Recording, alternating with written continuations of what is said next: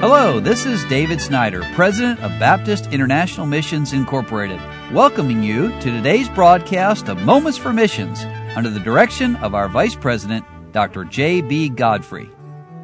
Well, God's plan for missions, what is it? And we've been looking at for several days now the wonderful story in Acts chapter thirteen of the church at Antioch serving God and God choosing from their midst two of their own, two of their members, Barnabas and Saul, to go out as missionaries. And that church sent them forth, and they were sent forth by the Holy Spirit, the Word of God says. And as they went, they preached the gospel of Christ. And when you preach the gospel of Christ, that word is powerful. And their prospects, people listen, and we've seen that already in this chapter. But we do see there that Elymas the sorcerer, in verse eight, for so is his name by interpretation, withstood them, seeking to turn away the deputy from the faith.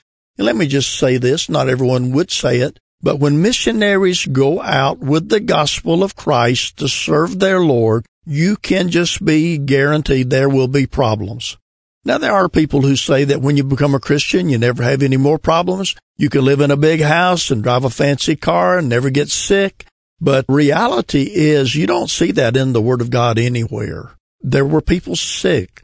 Even among Paul's team, he left some members of his team sick in different places. And the truth is this, when the gospel goes, Satan hates that. And Satan is in a special way busy with great men because of their example. So when Barnabas and Saul went out with the gospel, traveling as missionaries, they encountered difficulties. Especially this happens when missionaries go into a brand new region where the gospel had not previously penetrated. Just right here in Samaria, Simon Magus resisted the preaching of the gospel. Here in Acts thirteen, we have this sorcerer, Elymas, who withstood the missionaries when Paul went later into Macedonia after having received guidance from God and the call from the man of Macedonia. The moment they arrived in that place, they met the demon-possessed young lady. And so everywhere the gospel goes, you can just mark it down, magic and witchcraft and the devil's emissaries. Sometimes it's religion. They hate the influence of the gospel of Christ.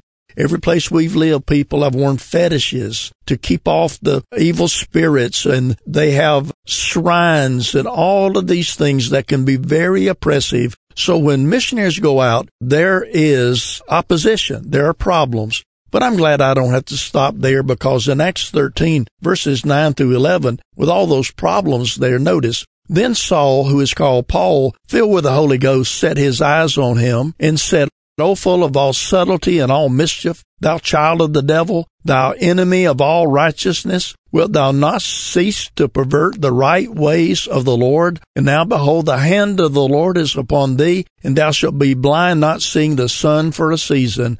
And immediately there fell on him a mist and a darkness, and he went about seeking some to lead him by the hand. Well, here's the truth. When you have problems, you also have the power of God. And problems bring out the best in real Christians.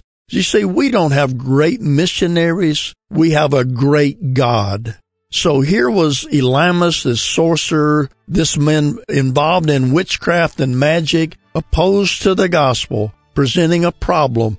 But God is not stopped by the problems. We have a great God, dear listener, who wants people to hear the gospel, and he wants people to be saved. And by the way, he wants you to be saved if you're not, and you can do that today.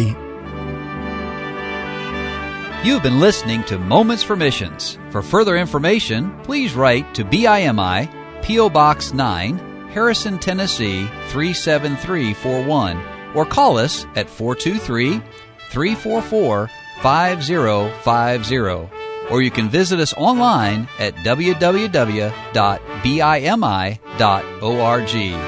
Until next time, may the Lord richly bless you.